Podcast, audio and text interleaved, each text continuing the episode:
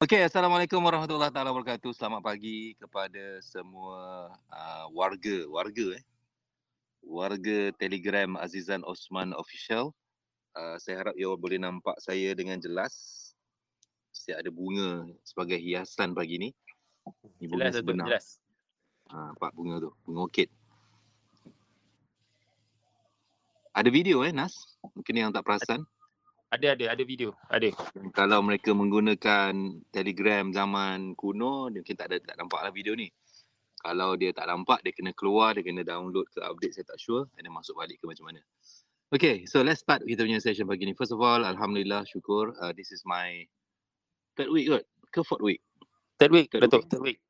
My third week uh, having this voice chat uh, series kali ni punya Telegram session. Um, the first two weeks, um, the first two weeks punya session saya berada di US, satu baru sampai, satu on the way balik. Alhamdulillah. Dan now ber- kembali ke bumi Malaysia. Um, syukur Alhamdulillah. Um, definitely bersyukur tentang banyak perkara. Bersyukur tentang perjalanan semuanya. Alhamdulillah baik. Bersyukur tentang dapat um, adakan sesi ICM Premier di Atlanta dan dapat spend time with premier yang berada kat sana. Bersyukur. Uh, there's some satu satu satu, satu tragedi ya sedikit satu tragedi yang kejap lagi saya nak share very interesting. Uh, interesting sebab ada banyak benda boleh belajar from that tragedy. Melibatkan one of the premier. Itu kejap lagi. Pagi ni saya nak bercakap tentang pilihan eh, pilihan. Uh, something trigger me. But I want to recap apa yang kita bercakap for the first two weeks. Uh, saya tak ingat the first week tapi saya ingat last week saya bercakap tentang kebengangan. Eh, apa yang buat you bengang, apa yang buat you frustrated dengan life you. I think it's important untuk kita sebagai manusia being reminded tentang tentang um, I think the first week was a part about the life purpose and the first week and then second week adalah tentang kebengangan. Apa yang you rasa tak puas hati dengan kehidupan you, kewangan you and whatever level of life yang you ada sekarang, you know, apakah benda yang probably you have it situation tu tapi you tak boleh nak accept benda tu berterusan begitu. I think it's important untuk kita ada kebengangan sampai sekarang eh uh, sampai sekarang saya ada different level of kebengangan atau frustration over the years and over the time. Um alhamdulillah banyak perkara yang saya capai tapi ada banyak lagi perkara yang saya nak capai yang yang perlu saya trigger untuk saya stay uh, driven ataupun excited. Ini isu besar dekat dalam ramai orang.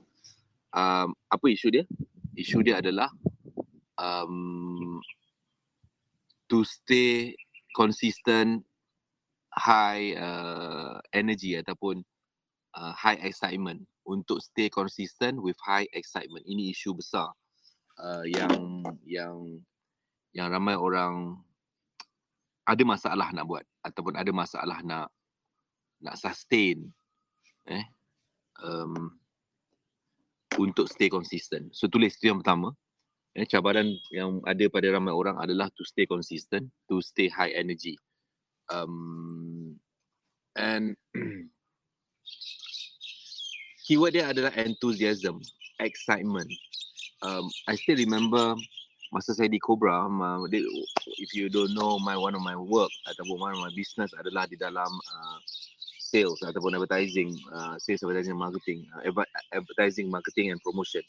Uh, yang mana uh, syarikat saya di bawah uh, principal saya UK based company, uh, saya bertanggungjawab untuk handle project management uh, untuk company seperti TMNet punya project, uh, Standard Chartered Bank punya project, HSBC Bank punya project credit card. Cellcom punya project dapatkan user subscriber. That was 2001 sampai 2008 eh? And then I uh, I went to the to the point sampai saya jadi country head Malaysia. Uh, and I was offered untuk pergi run Indonesia ataupun Hong Kong but saya decided untuk terminate the contract and then decided untuk involve dalam training and consultancy. But to long story short pada waktu tu keyword paling besar ataupun prinsipal paling besar, prinsip paling besar di dalam Cobra yang sampai hari ini saya sustain, perkara pertama, antara perkara pertama yang diajar kita buat bila kita masuk you, you kena faham eh, bila nak buat sales, saya tak suka. Saya bukan orang yang suka buat sales. Asalnya. Saya adalah orang yang bila uh, being accepted di dalam company tu, um, di Melaka dan eventually now saya berada di Melaka di rumah mak saya. Saya datang, saya balik kejap nak tengok mak saya. Alhamdulillah. Saya tinggalkan rumah tadi lebih kurang dalam 6.25. Saya sampai ke 7. Eh? Rumah mak saya saya sampai sharp 7.12. Uh, tapi sampai ke tol lebih kurang dalam 30 minit. Alhamdulillah. So, so benda yang ada cerita pasal balik ni tadi, saya excited nak balik. Saya excited nak balik tengok mak saya. Sebab saya dah travel. Hari tu saya balik, saya dah jumpa dia masa saya sampai daripada US. Saya pagi ni saya nak balik sekejap, nak jumpa dia, nak tengok muka dia. Nanti saya balik. Uh, dan saya excited. Eh, lepas dia subuh, pagi tadi 5.59, solat subuh, boom. Saya terus ready, bawa kereta saya dan terbang. Uh, datang ke Melaka. Excited. Keyword besar kat sini adalah excitement. So apa yang saya belajar dalam Cobra, the first thing, benda yang paling besar, paling kuat, paling paling impacted kepada saya adalah excitement level. Excitement level, excited, high energy, excited about something. Gairah, passionate, excited. You know macam orang nak kahwin, dia excited nak kahwin. Tapi ramai orang bila dah excited nak kahwin, bila dah kahwin dia dah tak excited dah. Bodoh, you know. Kenapa saya kata bodoh? Sebab rugilah perhubungan tersebut bila tidak ada excitement, tidak ada energy, tidak ada uh, kepanasan bahang of excitement. Uh, so one of the thing yang saya belajar, uh, saya daripada Puchong pergi tadi. Uh, daripada Puchong, rumah rumah saya, sementara rumah saya satu lagi tengah siapkan. Uh, so Puchong ke Melaka, rumah mak saya. Lebih dalam, uh, tol ke tol lah, tol Sungai Besi ke tol Melaka. Lebih kurang dalam 30 minit. Tak ada laju sangat, Alhamdulillah. So, itu datangnya daripada excitement. Of course, kenderaan, trafik semua penting. Tapi excited tu penting. Excited balik nak jumpa mak you know excited uh, excited dengan benda yang you nak capai so one of the thing yang Cobra ajar kami masa tu saya diajar as a new trainee pada waktu tu mana nak datang excitement nak pergi door to door kena buat sales. Mana datang excitementnya nak buat event? Nak tanya bang nak bang, bang nak tak TMNet atau credit card HSBC bang nak tak sign up credit card? Most of the time kita cakap dengan orang nak tak? Dia akan cakap tak nak. Most of the time orang akan reject. Orang akan nampak kita pun dah tunjuk tangan tak minat, tak minat. You know, so macam mana nak ada assignment? Uh, seandainya setiap masa, bukan setiap hari eh, setiap masa kita jumpa orang dan kita memang kena jumpa orang, kita adalah dapat rejection, rejection, rejection. Uh, but that's where you belajar macam mana nak overcome that rejection. Nah, ni ni topik saya pagi ni, life is all about choices. You know, apa choice yang you nak buat pada waktu tu? Bila you dah tahu dah, you pergi ke first door lah, katalah you pergi rumah ke rumah, saya pergi rumah ke rumah 100 rumah, you pergi pintu rumah pertama, mungkin orang tu tak nak keluar langsung, pergi, you dah fikir macam-macam dah, and then you pergi rumah kedua, nanti tu kat luar, dia nampak je you, you dia masuk dalam lari, tak nak cakap dengan you, mungkin yang ketiga, nampak je you, dia, dia, dia you jangan datang, jangan ketuk, I panggil polis, contoh, atau you pergi rumah keempat, orang tu terus tunjuk macam ni, uh, wiper, wiper, wiper, you all dengar tak ni? Dengar. You know? All the negativity, all the rejection yang you expect dan you tahu you akan dapat. Especially saya masa tu sebagai orang baru, eh, 2nd January 2001, masa tu, uh, first week, uh, lagi dua minggu, tiga minggu, masuklah that tarikh, tarikh keramat yang saya ingat setiap, setiap tahun, tarikh titik tolak perubahan hidup besar saya. Benda yang paling besar saya belajar adalah macam mana hidup ni penuh dengan rejection, hidup ni penuh dengan resistance sentiasa yang resistance yang kami cari pula tu as a salesperson. Tetapi macam mana dengan rejection tu kita kita satu kita nak kena handle, kita nak respond. Kita nak pilih untuk respond atau kita nak pilih untuk react. Kita nak pilih untuk marah atau kita nak pilih untuk sabar dan belajar handle.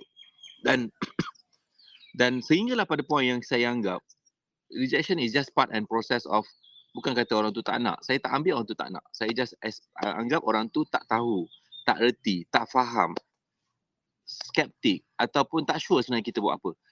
But ramai juga yang bila kita start cakap, sorry bos, I tak tahu apa yang you tak nak, tapi saya wakil TMNet um, dan you ada guna TM Telekom Malaysia kan? Ah uh, ada. So apa yang you tak nak? You tak nak line you? Oh tak tak tak, I ingat you jual barang.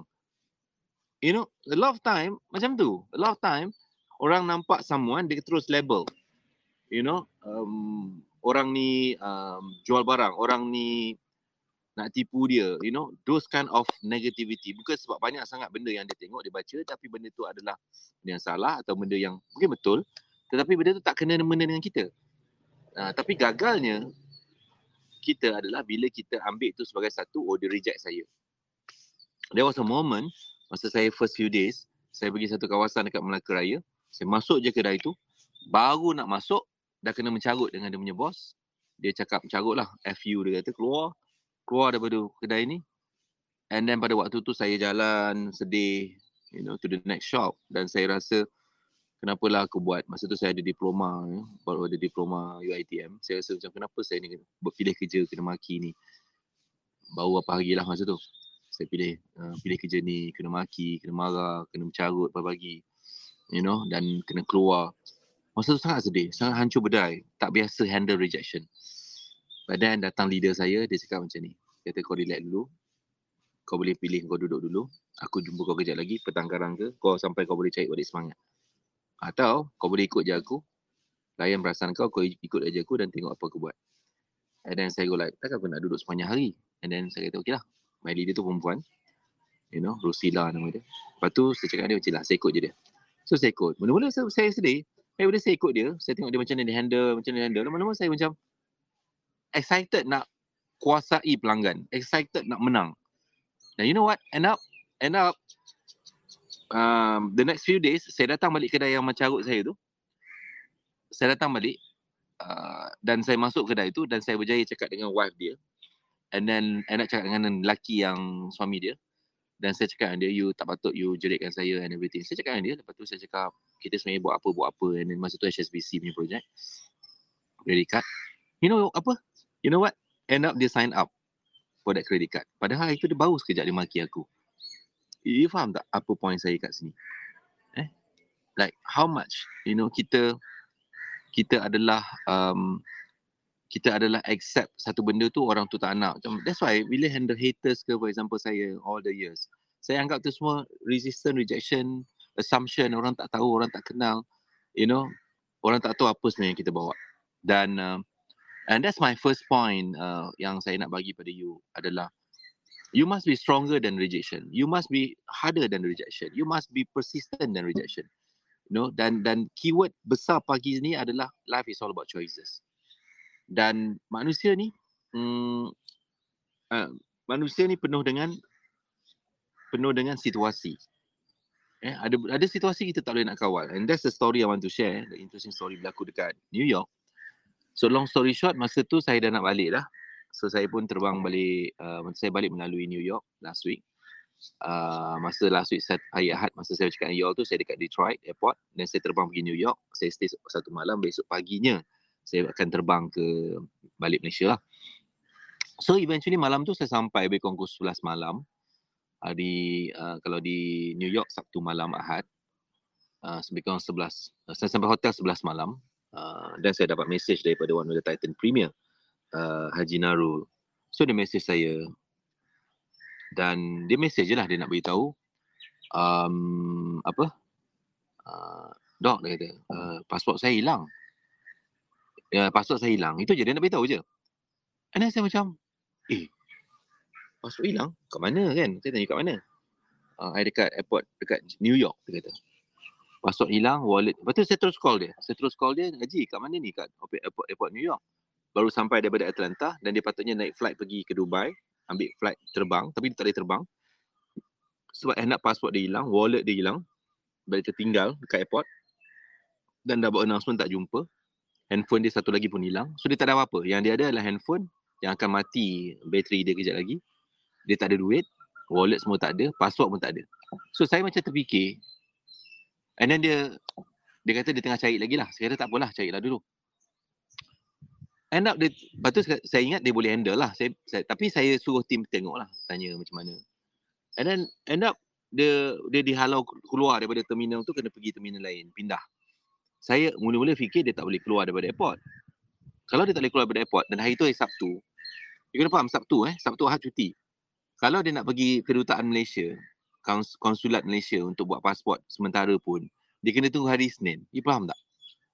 Duit tak ada, wallet tak ada, pasport tak ada, handphone satu lagi tak ada, charger tak ada, ada satu biji phone dia tinggal. Sebaik ada lagi phone, tapi itu pun dalam keadaan kritikal. Uh, dan dia pinjam-pinjam orang untuk tumpang charge.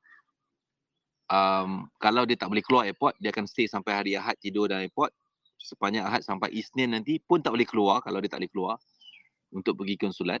Tapi end up saya dapat tahu dia boleh keluar.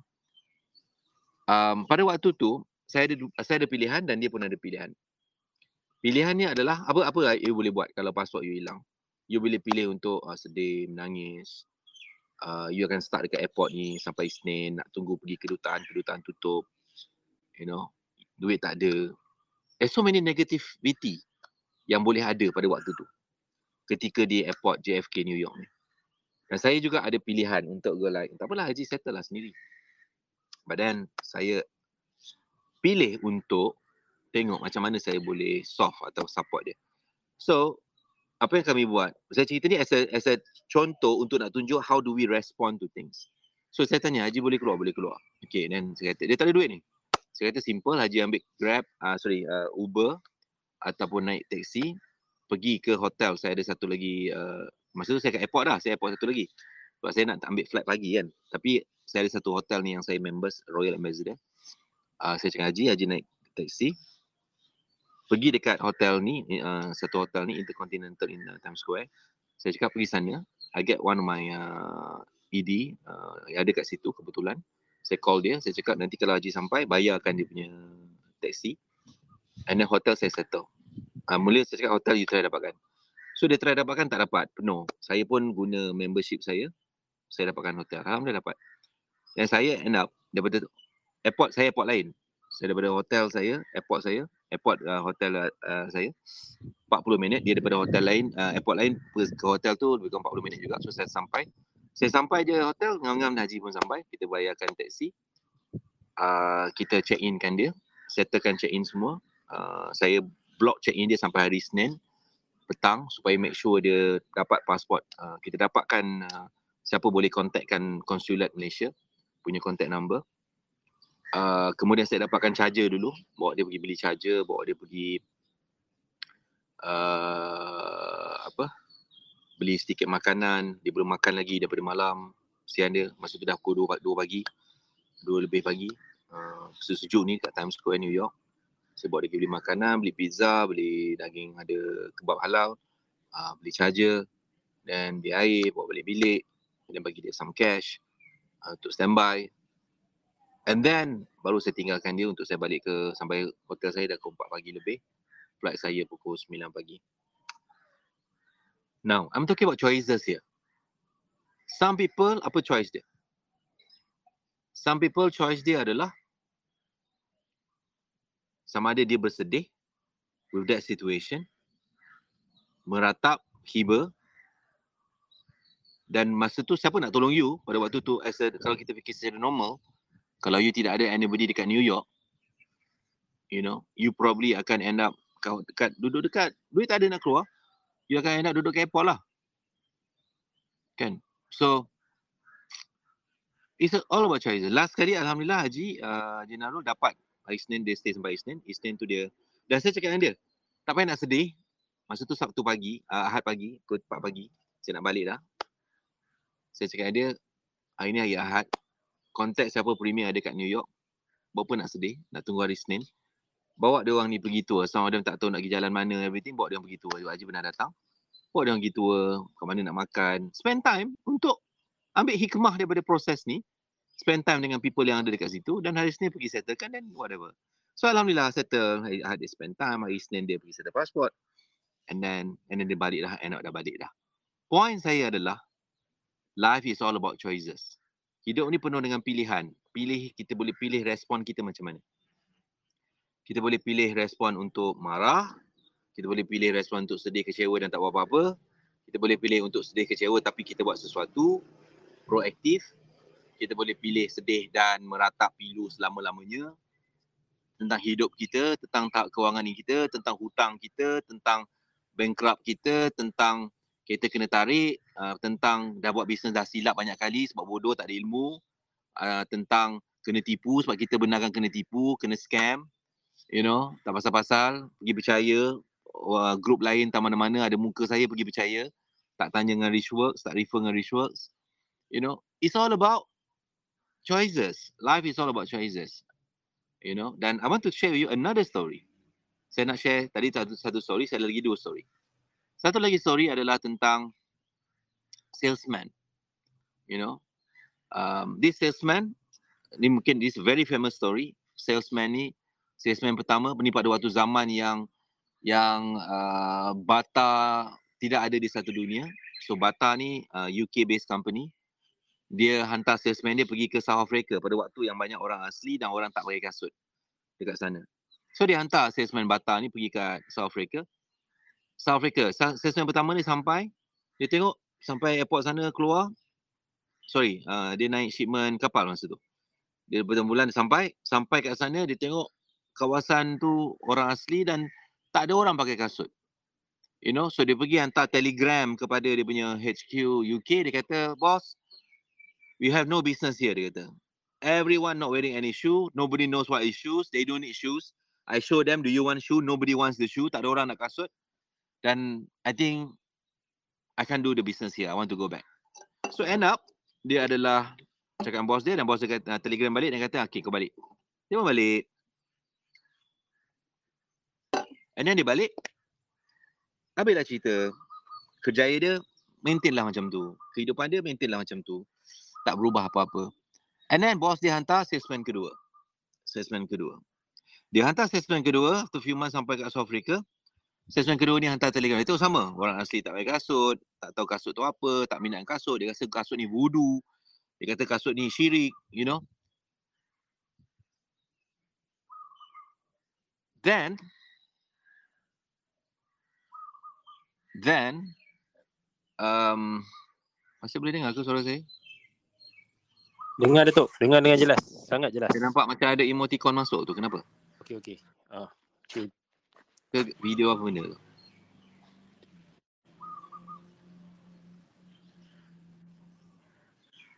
Okay.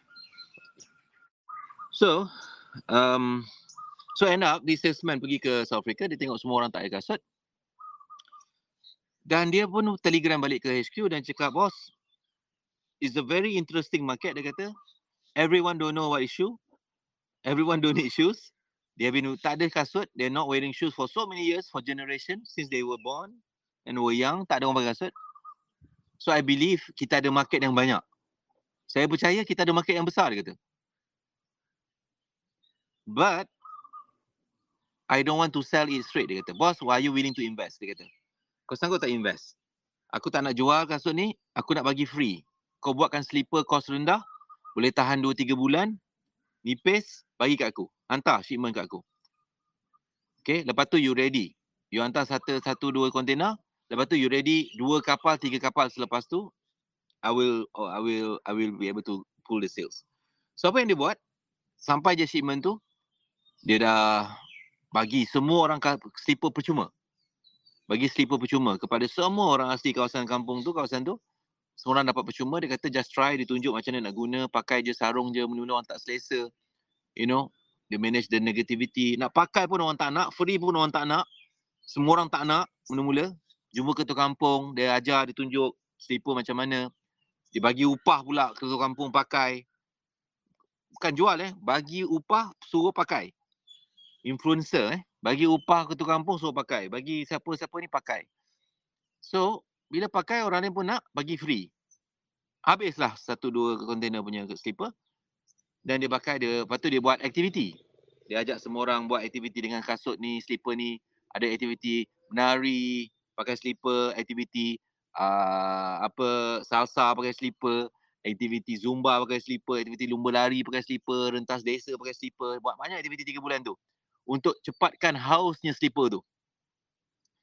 Dan end up bila slipper tu haus, slipper tu jadi nipis-nipis-nipis dan kaki dia kaki dia bila bila kaki manusia ni dia mula-mula dah biasa tak pakai kasut, kaki dia jadi tebal.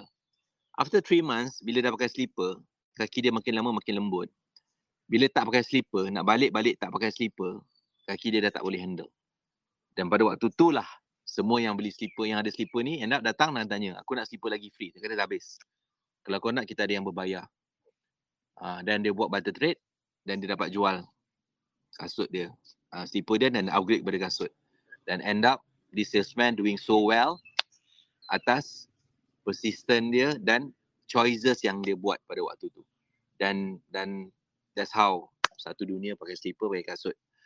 You know sampai sekarang. Sampai ada yang ada ada kasut yang murah ada kasut yang high end. You know business yang tak putus-putus. Then how do you win the market? So it's about choices. That's the one the second story the third story adalah another salesman another two salesman. And this, this A salesman A dia bangun pagi ni ketika ni berlaku ribut salji dekat Canada. Dia bangun pagi dia cakap uh, dia jual kereta. Dia kata dia tengok je dua tingkap ni tengah ribut salji dia kata oh hari ni tak boleh buat sales. Eh ribut salji semua orang kat rumah semua orang kereta kat rumah aku tak boleh buat sales dia kata tapi salesman B the next day ribut salji. Salesman B bangun pagi tengok ribut salji.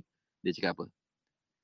Dia kata inilah hari terbaik aku boleh buat sales. Sebab ribut salji semua orang kat rumah dia tak boleh pergi mana.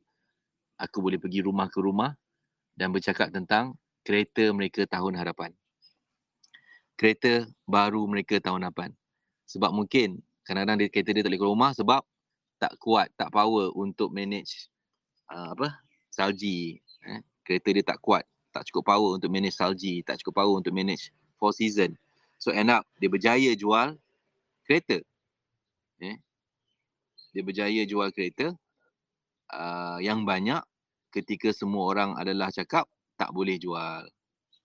Uh, so that's the the third story for the day. Eh? So point kat sini adalah life is all about choices dan um, dan you nak belajar, you tak nak belajar, you nak upgrade life, you tak nak upgrade life, you nak ubah hidup, you nak ubah kewangan atau tidak, it's all your choice. It's your call. Itu you yang pilih keputusan tu. Keputusan tu jugalah menjadi takdir kehidupan you. Most people stay poor or broke. Kebanyakan orang, even saya, keluarga saya, tuan-tuan dan puan, anda sedang lihat saya ni di rumah mak saya. Rumah mak saya ni tak ada tanah depan ni dulu, bukan tak ada tanah. Tanah ni sentiasa ada. Tapi tanah ni orang lain punya. Eh, tanah ni milik orang lain dan you akan cakap, oh dia ada duit boleh beli. Dengar dulu this story. I don't get the chance to buy this land until after dah duduk kat sini for probably 30 over years rumah mak saya ya, saya tunjuk you tu itu rumah mak saya depan tu rumah mak saya asal dia macam rumah sebelah tu je biasa je tu asal dia tapi lepas tu extended dan uh, tambah. Kemudian orang depan ni nak jual tanah. Dan uh, lepas 30 tahun dulu saya tak mampu. Dan dia tanya saya nak tak beli? Kalau tak dia bagi kat online. Saya beli. Saya buatkan mak saya taman ni. The whole taman. Eh, seluruh taman ni saya buatkan untuk mak saya. Nama taman ni garden mak ayah. Kenapa? Okay. So, tapi nak ceritanya, dia tak berlaku satu hari. The whole process ni berlaku for so many years. Dia tak started, dia tak berlaku tiba-tiba macam tu je. Jangan jangan jadi bodoh kat situ cakap hidup boleh berubah satu malam. Tapi hidup boleh berubah bila kita start buat tindakan. Kita start ada matlamat. Kita ada kebengangan. Kita start ada guru. Kita start ada mentor. Uh, I started my life change dekat Cobra bila saya ada teacher, saya ada guru, saya ada trainer. Saya start push bersungguh-sungguh nak ubah life saya. Being guided. Dan Alhamdulillah transform. And then uh, the real big transform berlaku long story short. Eh, pada tahun. So the whole um, the whole process tu, it, it takes a while. It, it doesn't berlaku satu hari. And when I was in Cobra, you know, I end up hit my first million you know 2006 2006 saya started 2001 settle hutang kerja settle hutang berniaga masa tu buat sales untuk cari duit untuk settle hutang bla bla bla sampailah dah clear dan sampailah start buat duit. And 2006 lah saya start hit my first million personal. Uh, 2006 2007 saya jadi country head Malaysia. 2008 saya terminate contract. Saya start balik kosong. Saya start rich work saya balik kosong buat training sebab saya nampak training ni something yang orang perlukan. Dan I was a, one of the successful trainer dekat dalam Cobra pada waktu tu. So saya percaya saya boleh bantu ramai orang dengan training, advertising, marketing macam mana nak buat business atau expand business. So those transformation tak berlaku sehari. Tapi dia berlaku based on choices. Persistency. It doesn't take one day. Dan hari ni Alhamdulillah, um, I'm so happy Alhamdulillah. Sebab mak saya masih sihat dan saya dapat buat banyak perkara untuk dia, gembirakan dia. Um, saya dapat beri manfaat pada, beri impact pada ramai orang. Ya, kita tak ramai you all, ramai you all. Tapi Alhamdulillah, saya dapat beri manfaat pada ramai orang yang nakkan manfaat. You know, I was looking at some of the Titan Premier. Eh, semalam saya recall Hajah uh, Puan Kartika. Masa tu dia buat 2 juta je setahun. Mungkin bagi you macam 2 juta setahun. Tak, 2 juta setahun tu teruk bagi dia. Sebab cost dia run business lebih kurang 6 juta setahun. 2016. Pada waktu tu. Lepas tu sekarang dia buat 100 lebih juta. 150 juta macam tu. And then saya ada one of the Titan Premier buat 400 juta. Satu lagi buat 280 juta. Saya tahu dia. Saya tahu dia orang ni. Dia, three years, four years ago, jangan kata juta. Ada yang terhutang lagi. Ada yang struggle dengan duit. I saw in front of my eyes. Macam mana life mereka ni boleh berubah. Jangan cerita pasal yang kata juta lah. Even yang juta-juta, dua tiga juta ni dulu. You know, um, there was, there were, there were somebody yang nobody. Tak ada apa-apa. But bila melihat life dia orang ni boleh berubah, that's why I don't care what people talk about me. Sebab I know I've done something right somewhere somehow ada manusia hidup berubah. Bila saya tengok orang seperti mungkin kita fikir oh Ashraf anak orang kaya and everything tapi dia tetap nak build something untuk dia. One thing about dia dia nak bina something dia nak nak nak bina sendiri apa yang dia nak bina. Dan bila tengok life dia start berubah uh, progressively dengan wife dia Tia, you know, benda tu make me proud. Nodin, GTR and those people and so many people, so many titan berubah sebab mereka decided untuk make that pilihan untuk belajar nak ubah hidup nak belajar, nak guided dan itulah sebab kenapa hidup mereka sentiasa upgraded. The more they learn, the more they grow. The more they learn, the more they earn.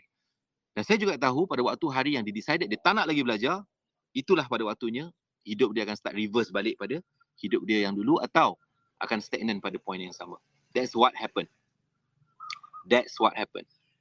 Saya boleh bet dengan you pada hari yang orang tidak belajar, itulah hari dia dia tidak belajar dan tidak upgrade dan tidak akan grow sebab saya tahu. That's why saya tak berhenti belajar. Ketakutan saya adalah saya tidak ada new knowledge, new understanding, new perspective, you know, uh, or it will advance knowledge compared to anyone else. Macam mana saya nak menang dengan pesaing kalau saya tak tahu lebih banyak? Ya, Dr. Andalas tadi pun saya terfikir pasal Dr. Andalas.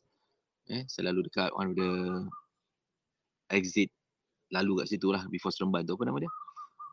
Apa nama tempat tu? Teringat Dr. Andalas you know. Sebab saya tahu Dr. Analas being a doctor he was struggle tak ada sekarang perfect tapi life so much improve today compared to dulu. So Nas that's my perspective for pagi ni. Life is all about choices. Dan that's the reason why dan kenapa kita nak buat nak ubah hidup. Sekali lagi sekali lagi saya decided saya nak buat. Sebab saya fikir ramai orang suka stay bankrupt, broke, tak ada duit berniaga, tak ada duit, kewangan teruk. Bila kita ajak datang kelas, dia kata tak nak, sibuk, nak pergi orang kahwin. Bukan dia dapat duit, dia kena bagi duit lagi. Some people begitu. Tapi saya percaya, kita ataupun mereka yang nak ubah hidup ni, few. Few people. Sebab tu orang kaya ni tak ramai. Orang banyak duit ni tak ramai. Yang miskin tu banyak. Yang pokai tu banyak. Sebab yang miskin yang miskin ni pilih macam tu. Terima macam tu dan dia, dia dia dia nak ubah pun dia tak ada benda. Dia apa yang dia tahu itu yang dia tahu. Dia tidak mahu dibimbing. Sedangkan bila kita bagi kelas ni percuma tiga hari percuma. For now pun orang tak mampu nak nak pergi commit. Ha. sebab apa? Sebab itulah pilihan hidup dia. Engkau memang pilih hidup engkau macam tu. Itu pilihan kau. Kau jangan marah sesiapa. Kau jangan marah kerajaan. Kau jangan marah orang lain. Bukan salah keturunan. Bukan salah Tuhan. Tu kau yang buat keputusan tu sebab saya tahu sebab saya datang daripada family keluarga biasa kerja kerajaan ayah saya kerja kerajaan mak saya bekas cikgu kita orang biasa. masya-Allah tabarakallah Allah bagi kepada mereka yang berusaha berilmu berguru bertindak gigih dan committed to transform life. But it's a process. It's a process. It's not one day job. And anybody yang yang struggle untuk ubah hidup dia dia kena tahu nak jadi world champion malam ni World Cup, it doesn't take one day. It doesn't take one day. Eh, Argentina versus France malam ni. I'm going to watch. You know. Uh, saya saya saya as a team saya rasa France boleh menang tapi saya tak suka France sebab dia uh, dia benci Islam dan hijab dekat sekolah. Jadi saya tak boleh sokong France. Sebab kalau saya sokong France bermaksud saya menyokong tindakan dia anti hijab, anti tudung dekat sekolah-sekolah di France. Jadi saya pilih Argentina. Walaupun saya rasa France ada kekuatan tetapi saya pilih Argentina lesser evil than France. Siapa pilih France, saya tak tahu, you tak faham agaknya apakah tindakan France kepada orang Islam, orang perempuan yang pakai tudung, dibogilkan, dibuang tudung mereka. So saya agak agak emotional dalam bab ni walaupun main-main bola aja. Sorry to say. What to do? That's my principle. You know, siapa sokong France, up to you. Saya pilih untuk tidak because of that principle. Okay, so that's my perspective pagi ni, Nas. Most people bagi kelas free pun dia tak nak guide upgrade hidup dia pun tak nak itu pilihan hidup dia have a great day lah dengan mereka bismillahirrahmanirrahim alright Datuk, kejap Datuk. Saya. Dengar, dengar. Datuk, uh, sikit je Datuk. Tu ada uh, seorang tu kata tak dengar suara saya. Apa eh, hal? Saya naik voice Datuk 200% ni. Habis tu? Tak tahulah, dia tak update telegram mungkin Datuk. It's a choice lah. Itu lah masalah, dia tak upgrade diri. Betul. Okay. Jelas je. Datuk, kita sekarang tengah ada program Titan Summit Datuk. That's why hari ni yes. alhamdulillah figure kita naik macam nak-nak. Saya nak sentuh pasal choice Datuk sebab hmm. alhamdulillah for the past few days to be honest this Titan Summit is the best Titan Summit sejak 3 tahun kita buat Datuk sebab mereka semua dah buat tu menarik ini buat Datuk memang paling kalau Datuk boleh kupas dia macam mana mereka ni ada keberanian buat choice ni Datuk? Bagi pihak bagi seorang guru lah melihat. Dia orang choice untuk ubah hidup Datuk. Itu itu benda paling penting saya tengok. Semua kalau orang kita dengar cakap, Titan Titan. Titan Titan punya sharing. Tapi saya nak cakap you ada dua jenis manusia Nas. Okay. saya nak cerita pasal dua jenis manusia. Bila saya tengok orang-orang yang berjaya dalam Titan ni ada dua hmm. jenis. Satu orang yang berjaya dan dia sedar diri Nas. Okey. Jujur, ada juga yang nombor dua yang berjaya tapi dia tak sedar diri. Dia lupa mana dia datang. Wow. Okay. Betul. Betul, ada betul. Titan yang sedar diri. Dia tak sedar yang hari ini dia ada Mercedes. Dia upgrade rumah. Ada yang upgrade bini. Ada yang upgrade kewangan. Ada yang mampu pergi haji umrah. Mana dia datang, Dad? Kalau bukan sebab dia buat keputusan nak ubah hidup dia. Dan dia hadir kelas dan belajar. Even dia siapa kata, ah, mana boleh belajar, boleh upgrade hidup, ramai orang berjaya tak ubah hidup. Itu lantaklah dengan dia orang orang yang saya tengok depan mata saya adalah mereka yang belajar. Even saya share last week tentang ada orang kata uh, uh, ada orang kata uh, tak payah ada mentor pun boleh jadi billionaire. Saya tunjukkan Bill Campbell adalah billionaire coach kepada billionaire seperti Microsoft, kepada Google, kepada Jeff Bezos. Siapa kata tak ada? Kau je bodoh, tak pernah pergi belajar, tak baca buku dan kau hanya ambil satu benda je yang kau faham. Okey, katalah sekarang dia tak payah mentor. You dah jadi billionaire ke? Tanpa mentor tu? Kurang-kurangnya saya dah lahirkan ratus ratus juta sales punya level. Ada yang juta, ada yang puluh juta, ada yang ratus juta. Ha, so ada dua jenis Titan. Satu Titan yang sedar diri.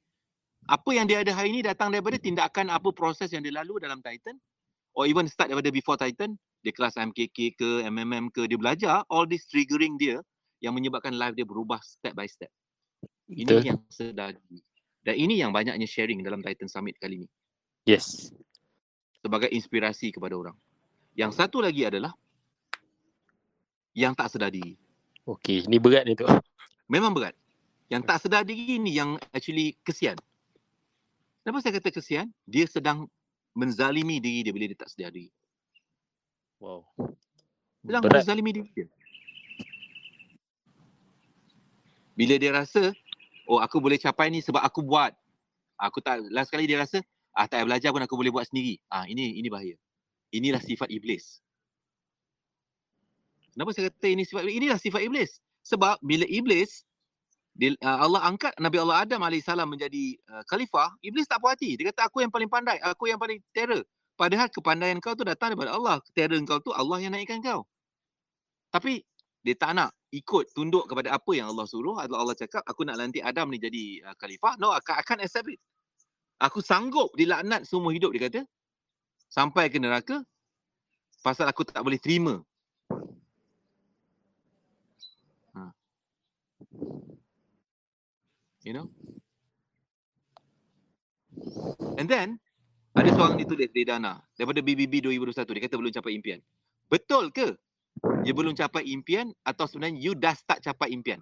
Apa choice you sekarang? Betul ke you belum capai? Atau sebenarnya you dah start capai? Dan impian tu ada banyak, ada proses, ada fasa dia dan you baru sampai darjah satu, darjah dua. You belum capai darjah enam, darjah tingkatan satu. Tu je. Kalau nak cerita saya negatif saya belum capai banyak saya belum capai. Saya belum sedekah satu bilion setahun lagi. Saya nak sedekah satu bilion. Because of that, saya tak dapat buat lagi. Oh, adakah saya nak give up? Saya belum bantu lagi 1.8 bilion umat Islam. It's a process, what? Tapi at least saya buat apa yang saya buat hari ni. Ada, saya fikir ada satu juta lebih orang yang dapat impact daripada apa yang saya buat, Rishoots buat. So you punya pilihan apa? You punya pilihan adalah bersyukur, grateful dan tahu apa yang betul yang you buat dan terus buat atau you adalah kufur dan keep on kutuk. Tentang oh ni tak jadi, itu tak jadi. Kenapa tak fokus apa yang jadi? Most people tidak mengira, menghitung kesyukuran. Most people menghitung kekufuran, benda yang tak jadi yang Allah belum bagi. Oh memang beratlah hidup kau. Kalau kau kerja kira apa yang Allah tak bagi lagi, hidup kau akan sarat, barat, berat hidup kau. Kau akan penuh dengan kekufuran.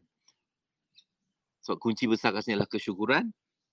Pada waktu yang sama, syukur dan nak Allah tambah lagi. Count your blessing.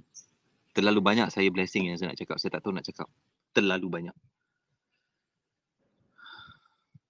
And that's the reason why I still do what I do. That's the reason why I still want to talk. I want to share. Sebab saya, ah, pasal saya grateful tu lah. Sebab saya tahu banyak perkara berlaku dalam hidup saya sebab saya sharing dengan orang. Saya beri orang ilmu, sedekah, wakaf ilmu, sedekah ilmu. Because of that, saya tahu Allah bagi saya banyak perkara. Yang saya sedar atau tak sedar, Allah bagi terlalu banyak blessing pada saya. Faham betul. Jelas kan manusia kadang-kadang hidup macam lahanat ni kat Melaka ni minta maaf eh semangat Melaka tu kuat Datuk hari ni ha saya kat Melaka jadi dia bahasa dia memang kena macam tu sikit hawau kan tak sedar diri terlalu banyak nikmat Allah bagi tapi kita memang memang lahanat perangai memang tak sedar diri you know memang tak sedar diri yang ada dulu mungkin benda tu sus apa besar bagi kita contoh nak pakai Mercedes Benz contoh. Oh besar tu masa kita pakai kancil kena tarik kot. Hari ni Allah bagi Mercedes Benz contoh. Atau Allah bagi kereta baik sikit. Kita tak fikir tu. Eh besar ni nikmat ni. Dulu aku tak ada apa-apa kot. Ha, tapi tak manusia tak. Ha, apa Mercedes Benz? Aku nak kereta ni. Aku nak kereta. Tak salah rasa macam tu. Tapi syukurlah dulu apa yang ada. Tak reti bersyukur. Tak reti melihat. Kadang-kadang kita menilai benda tu fizikal. Kita tak menilai benda-benda yang intangible yang berlaku dalam hidup kita. Saya benda yang saya bersyukur ada Allah bagi saya rasa nak bersyukur. Itu pun penting Nas. Betul betul. Kalau Allah tak gerakkan saya bersyukur, saya ingat saya pun kufur lah. Saya rasa saya nak uzbillah mizalik lah. Saya rasa saya hebat, saya Tuhan lah. Aku pegang orang ni, saya jaga dia, insyaAllah hidup dia berubah. Saya rasa saya Tuhan, nak uzbillah. Saya... Faham tak? Kalau saya Faham. kata saya nak guide orang ni nak transform life dia, saya boleh. Tapi kalau saya tak berlandaskan, oh ni semua apa yang Allah bagi kat saya. Allah melalui saya, bagi saya peluang ni untuk berkhidmat, bantu orang ni. Kalau saya tak berlandaskan perkara tu, berat saya Nas. Sama lah tu, tu selalu kena ingat diri tu. Saya bawa Ferrari eh, 812 Superfast pagi ni, balik rumah mak saya. Saya boleh bawa, bila saya flashlight suruh orang ke tepi, saya boleh datang dengan sikap dua sikap. Sikap pertama, eh aku Ferrari, aku laju. Korang semua ke tepi. Atau, saya flashlight dalam hati saya. Minta maaf eh, saya kena lalu sebab saya nak cepat-cepat jumpa mak saya. Nampak tak? Nampak. Beza besar tu, niat tu. Besar beza. Minta maaf. Okay, saya tak keluar mic cakap minta maaf. Tapi uh, niat saya tu jelas. Minta maaf, saya nak laju. Sebab saya nak jumpa mak saya cepat-cepat. Saya nak jumpa mak saya. Mak saya dah masakkan saya lempeng dengan sambal sardin. Saya nak makan cepat-cepat. Lepas tu pukul 8, saya ada voice chat dengan you all. Itu niat saya. Dan kuasa Allah juga mungkin Datuk, bila Datuk niat macam tu, orang yang dekat depan tu cakap, ah, mungkin dia nak cepat ni. Mungkin yes, orang mungkin dia sangka baik. Tapi tapi apa yang dia sangka kita tak boleh kontrol lah Nas. Betul, betul. Tak payah cuba nak kontrol pun. Kita just ada juga Myvi yang tak nak ke tepi, ada juga. Dia king Datuk, tak apa. Ha, banyak pula tu Myvi yang tak nak ke tepi tadi. Tak apalah. Dia ingat jalan kanan tu jangan ada. Jalan ada tiga. Saya tak boleh kanan, saya boleh ke tengah. Tak boleh tengah, saya boleh ke tepi. Janji saya nak sampai mana yang saya sampai, insyaAllah. Saya nak jumpa mak saya cepat-cepat. Saya rindu. Faham. Jelas tu, jelas. Macam mana? Amazing pagi ni. About, life is all about choices. Yes. Dan jangan jangan jangan kita sendiri melaknat hidup kita sendiri ni. Wow. Betul. Kita sendiri yang sebenarnya menzalimi diri kita. Sebab tu ada ayat la ilaha illa anta subhanaka inni kuntu minaz zalimin. Sebenarnya kita yang menzalimi diri kita. Kita banyak komplain, kita banyak banyak banyak komplain, kita banyak banyak menipu diri kita, you know, kita janji dengan mak kita nak buat terbaik untuk dia tapi tidak. Dia janji nak bayar hutang kita tak bayar. Kita janji nak bagi better life to our family kita tak buat. You know, kita kita rasa kita bekerja keras berniaga tapi berniaga kita tu macam tu je. Kan sayang? Macam mana? Okay Nas, sorry I potong. Eh, tapi amazing tu. Kena selalu balik Melaka tu. Lain macam lah sesi tu lah Nas kehidupan. The choice. I think the choice lah. I think pagi ni. And I make this choice. I make this choice this morning kan. Yeah. You make this choice as well Nas. And you and the team you know make the choice of to contribute untuk bagi manfaat. Kadang-kadang saya tengok you baca buku malam-malam 10.30. You know. You're not being you're not being asked to do that. You choose to do that. Betul. You know, because of the the vision, the values of exceeding expectation, nak bagi lebih, nak contribute. Misi ritual adalah beri manfaat and each of you are trying to give manfaat and kalau niat you baik ini adalah macam wakaf sedekah you tengah beramal sebenarnya tengah buat tu macam ni yang tengah buat ni you tengah beramal sebenarnya Terima kasih tu. InsyaAllah lah. Niat kami memang macam tu. Ha, beramal tu bukan semestinya kat dekat ada. Ha, macam tu lah. Alhamdulillah. Hari ni pun kita punya crowd paling ramai Datuk sejak beberapa minggu ni. So alhamdulillah syukur. Most so, people pun, most people buat, Nas, most people sebenarnya tak sedar dan tidak sedar apa yang buat dia sampai hari ni adalah apa yang dia tahu. Dan kenapa dia tak boleh capai banyak benda sebab dia banyak tak tahu. Betul juga tu. tak, Kalau Datuk, dia tahu, ya apa dia? Uh, kalau dia tahu macam contoh Datuk sebut pasal bola kan sebab saya memang hmm. peminat hmm. bola. Tadi Datuk sebut pasal emosional. Bola sepak ni memang emosional sebenarnya tu. Emosional? Macam contoh ada orang cakap pasal Messi sebab malam ni semua orang nak Messi menang. Uh, termasuk hmm. saya. Tapi Messi orang cakap dia dilahirkan dah ada talent. Tapi sebenarnya kalau talent tapi dia tak tahu macam mana nak asah talent, dia dia kena ada coach. Eh, dia, dia ada talent lah. Tapi dia duduk kat rumah, dia selimut, dia tak buat apa. Ah, okay. Dan itu kita tak boleh tolong lah. Itu pilihan dia. Tapi ramai juga macam tu pilihan dia. Ah, there's so many people yang ada good product, good company, good business or even themselves actually good. Betul. Tapi sebab dia tidak tahu macam mana nak gilap diri dia, dia stay whatever it is lah. Dia tak faham konsep Mekamoto. Mekamoto. Okay, Mekamoto. Okay, yang ni pun menarik ha. lah. So. Ha, saya tengok Mekamoto last week dengan anak saya. Usman tu nak dia kata jom kita tengok Mekamato. I want to watch Mekamato. Okay, saya bookkan tiket dan kita tengok. Kita tengok time tak ada orang ni. Semua orang sibuk suruh extend sampai menteri nak kena campur tangan suruh extend waktu menonton. Aku tak faham fungsi menteri sekarang. Waktu menonton pun dia kena campur tangan. Apa jadi ni dekat Malaysia ni? Apalah, tu cerita lain.